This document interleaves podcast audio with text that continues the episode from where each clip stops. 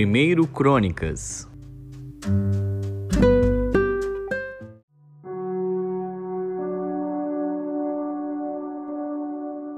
Primeiro Crônicas, capítulo 29 Disse mais o rei Davi a toda a congregação: Salomão, meu filho, a quem só Deus escolheu, é ainda moço e tenro, e esta obra é grande, porque não é o palácio para homem, mas para o Senhor Deus. Eu, pois, com todas as minhas forças, já tenho preparado para a casa de meu Deus ouro para as obras de ouro, e prata para as de prata, e cobre para as de cobre, ferro para as de ferro, e madeira para as de madeira, pedras de ônix, e as de engaste, e pedras ornamentais, e pedras de diversas cores, e toda sorte de pedras preciosas, e pedras de mármore em abundância. E ainda, porque tenho afeto à casa de meu Deus, o ouro e prata particular que tenho eu, dou para a casa do meu Deus, afora tudo quanto tenho preparado, para a casa do santuário. Três mil talentos de ouro de Ofir, e sete mil talentos de prata purificada, para cobrir as paredes das casas. Ouro para os objetos de ouro, e prata para os de prata, e para toda obra de mão dos artífices. Quem, pois, está disposto a encher a sua mão para oferecer hoje, voluntariamente ao Senhor? Então os chefes dos pais e os principais das tribos de Israel e os capitães de mil e de cem, até os chefes da obra do rei, voluntariamente contribuíram e deram para o serviço da casa de Deus cinco mil talentos de ouro e dez mil dracmas e dez mil talentos de prata e dezoito mil talentos de cobre e cem mil talentos de ferro. E os que possuíam pedras preciosas deram-nas para o tesouro da casa do Senhor, a cargo de Jeiel, o Gersonita. E o povo se alegrou, porque contribuíram voluntariamente, porque com coração perfeito, voluntariamente deram ao Senhor. E também o rei Davi se alegrou com grande alegria. Por isso Davi louvou ao Senhor na presença de toda a congregação, e disse Davi: Bendito és tu, Senhor Deus de Israel, nosso Pai, de eternidade em eternidade. Tua é, Senhor, a magnificência e o poder e a honra e a vitória e a majestade, porque teu é tudo quanto há nos céus e na terra. Teu é, Senhor, o reino, e tu te exaltaste por cabeça sobre todos. E riquezas e glória vêm de diante de ti, e tu dominas sobre tudo, e na tua mão há força e poder, e na tua mão está o engrandecer e o dar força a tudo. Agora, pois, ó Deus nosso, graças te damos e louvamos o nome da tua glória, porque quem sou eu e quem é o meu povo para que pudéssemos oferecer voluntariamente coisas semelhantes? Porque tudo vem de ti e do que é teu, tu damos, porque somos estrangeiros diante de ti e peregrinos como todos os nossos pais. Como a sombra são os nossos dias sobre a terra, e sem ti não há esperança. Senhor nosso Deus, toda esta abundância que preparamos para te edificar uma casa ao teu santo nome, vem da tua mão e é toda tua. E bem sei eu, Deus meu, que tu provas os corações e que da sinceridade te agradas. Eu também, na sinceridade de meu coração, voluntariamente dei todas estas coisas, e agora vi com alegria que o teu povo que se acha aqui, voluntariamente te deu. Senhor Deus de Abraão, Isaque e Israel, nossos pais, conserva isto para sempre no intento dos pensamentos do coração de teu povo, e encaminha o seu coração para ti. E a Salomão, meu filho, dá um coração perfeito para guardar os teus mandamentos, os teus testemunhos e os teus estatutos, e para fazer tudo, e para edificar este palácio que tenho preparado. Então disse Davi a toda a congregação: Agora, louvai ao Senhor vosso Deus.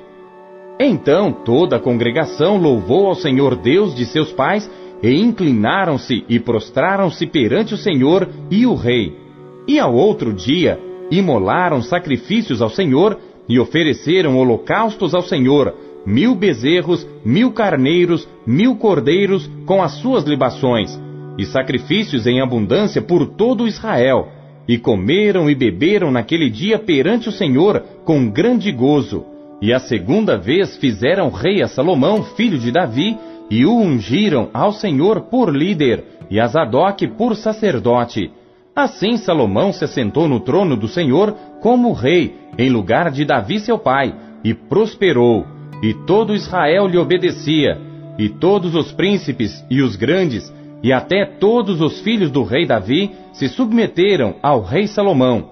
E o Senhor magnificou a Salomão grandissimamente perante os olhos de todo Israel, e deu-lhe majestade real, qual antes dele não teve nenhum rei em Israel. Assim Davi, filho de Jessé, reinou sobre todo Israel. E foram os dias que reinou sobre Israel quarenta anos. Em Hebron reinou sete anos, e em Jerusalém reinou trinta e três. E morreu numa boa velhice, cheio de dias, riquezas e glória. E Salomão, seu filho, reinou em seu lugar. Os atos, pois, do rei Davi, assim os primeiros como os últimos, eis que estão escritos nas crônicas de Samuel, o vidente, e nas crônicas do profeta Natã, e nas crônicas de Gade, o vidente, juntamente com todo o seu reinado e o seu poder, e os tempos que passaram sobre ele, e sobre Israel, e sobre todos os reinos daquelas terras.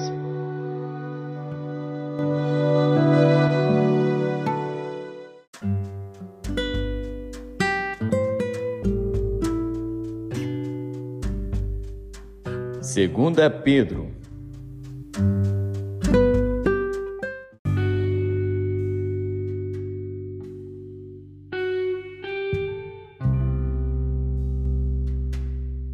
Capítulo 3 Amados, escrevo-vos agora esta segunda carta, em ambas as quais desperto com exortação o vosso ânimo sincero, para que vos lembreis das palavras que primeiramente foram ditas pelos santos profetas e do nosso mandamento como apóstolos do Senhor e Salvador, sabendo primeiro isto, que nos últimos dias virão escarnecedores andando segundo as suas próprias concupiscências e dizendo: Onde está a promessa da sua vinda? Porque desde que os pais dormiram, todas as coisas permanecem como desde o princípio da criação. Eles voluntariamente ignoram isto, que pela palavra de Deus, já desde a antiguidade, existiram os céus e a terra, que foi tirada da água e no meio da água subsiste, pelas quais coisas pereceu o mundo de então, coberto com as águas do dilúvio. Mas os céus e a terra que agora existem, pela mesma palavra se reservam como tesouro e se guardam para o fogo, até o dia do juízo e da perdição dos homens ímpios. Mas, amados, não ignoreis uma coisa: que um dia para o Senhor é como mil anos, e mil anos como um dia.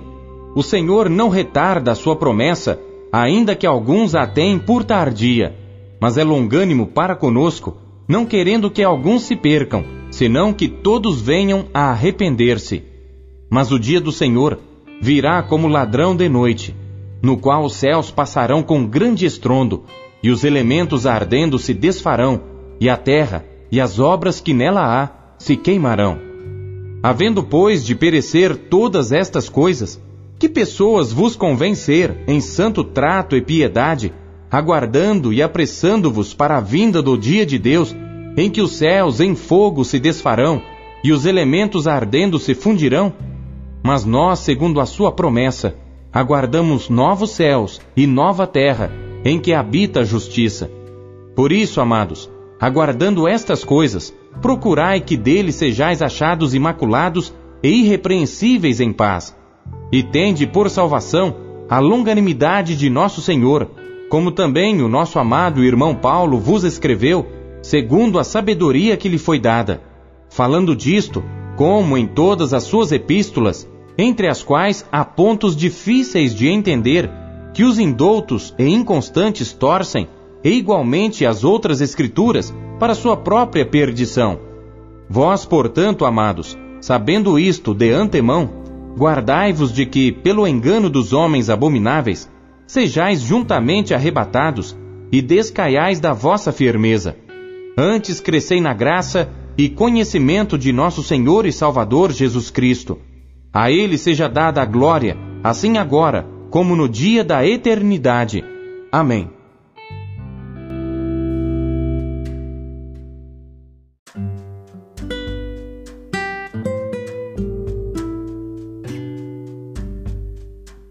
Miqueias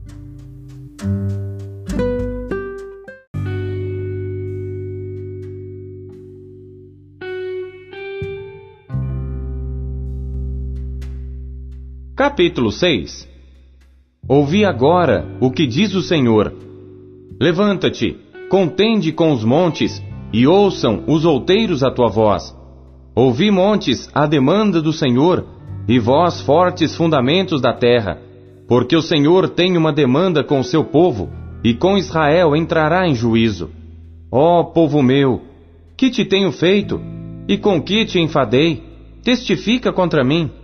Pois te fiz subir da terra do Egito, e da casa da servidão te remi, e enviei adiante de ti a Moisés, Arão e Miriam.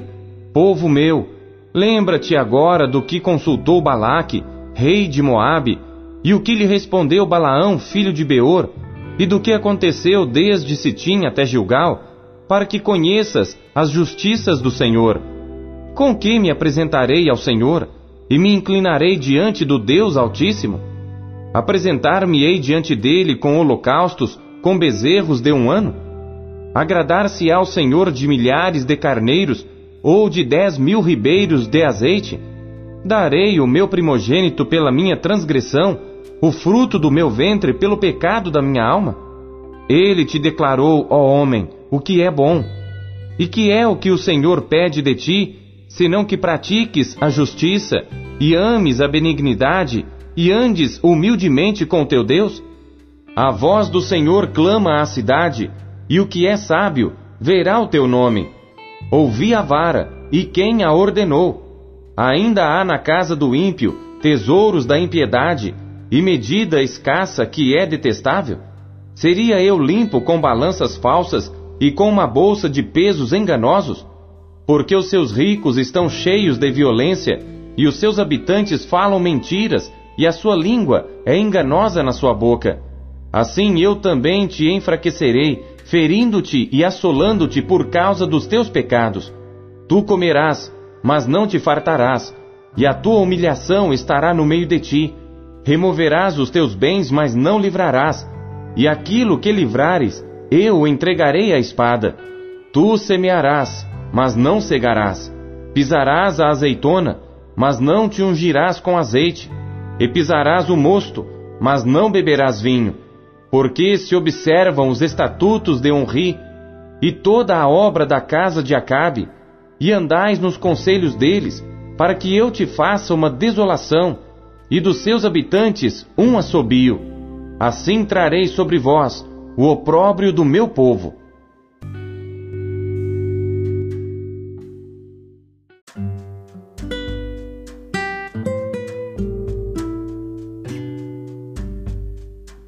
Lucas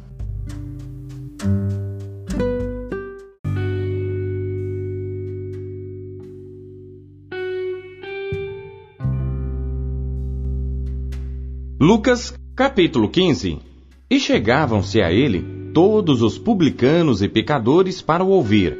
E os fariseus e os escribas murmuravam, dizendo: Este recebe pecadores e come com eles. E ele lhes propôs esta parábola, dizendo: Que homem dentre vós, tendo cem ovelhas, e perdendo uma delas, não deixa no deserto as noventa e nove, e não vai após a perdida, até que venha a achá-la? E achando-a, a põe sobre os seus ombros gostoso. E chegando a casa, convoca os amigos e vizinhos, dizendo-lhes: Alegrai-vos comigo, porque já achei a minha ovelha perdida. Digo-vos que assim haverá alegria no céu por um pecador que se arrepende, mais do que por noventa e nove justos que não necessitam de arrependimento. Ou qual a mulher que, tendo dez dracmas, se perder uma dracma, não acende a candeia e varre a casa, e busca com diligência até a achar? E achando-a, convoca as amigas e vizinhas, dizendo: Alegrai-vos comigo, porque já achei a dracma perdida. Assim vos digo que há alegria diante dos anjos de Deus por um pecador que se arrepende.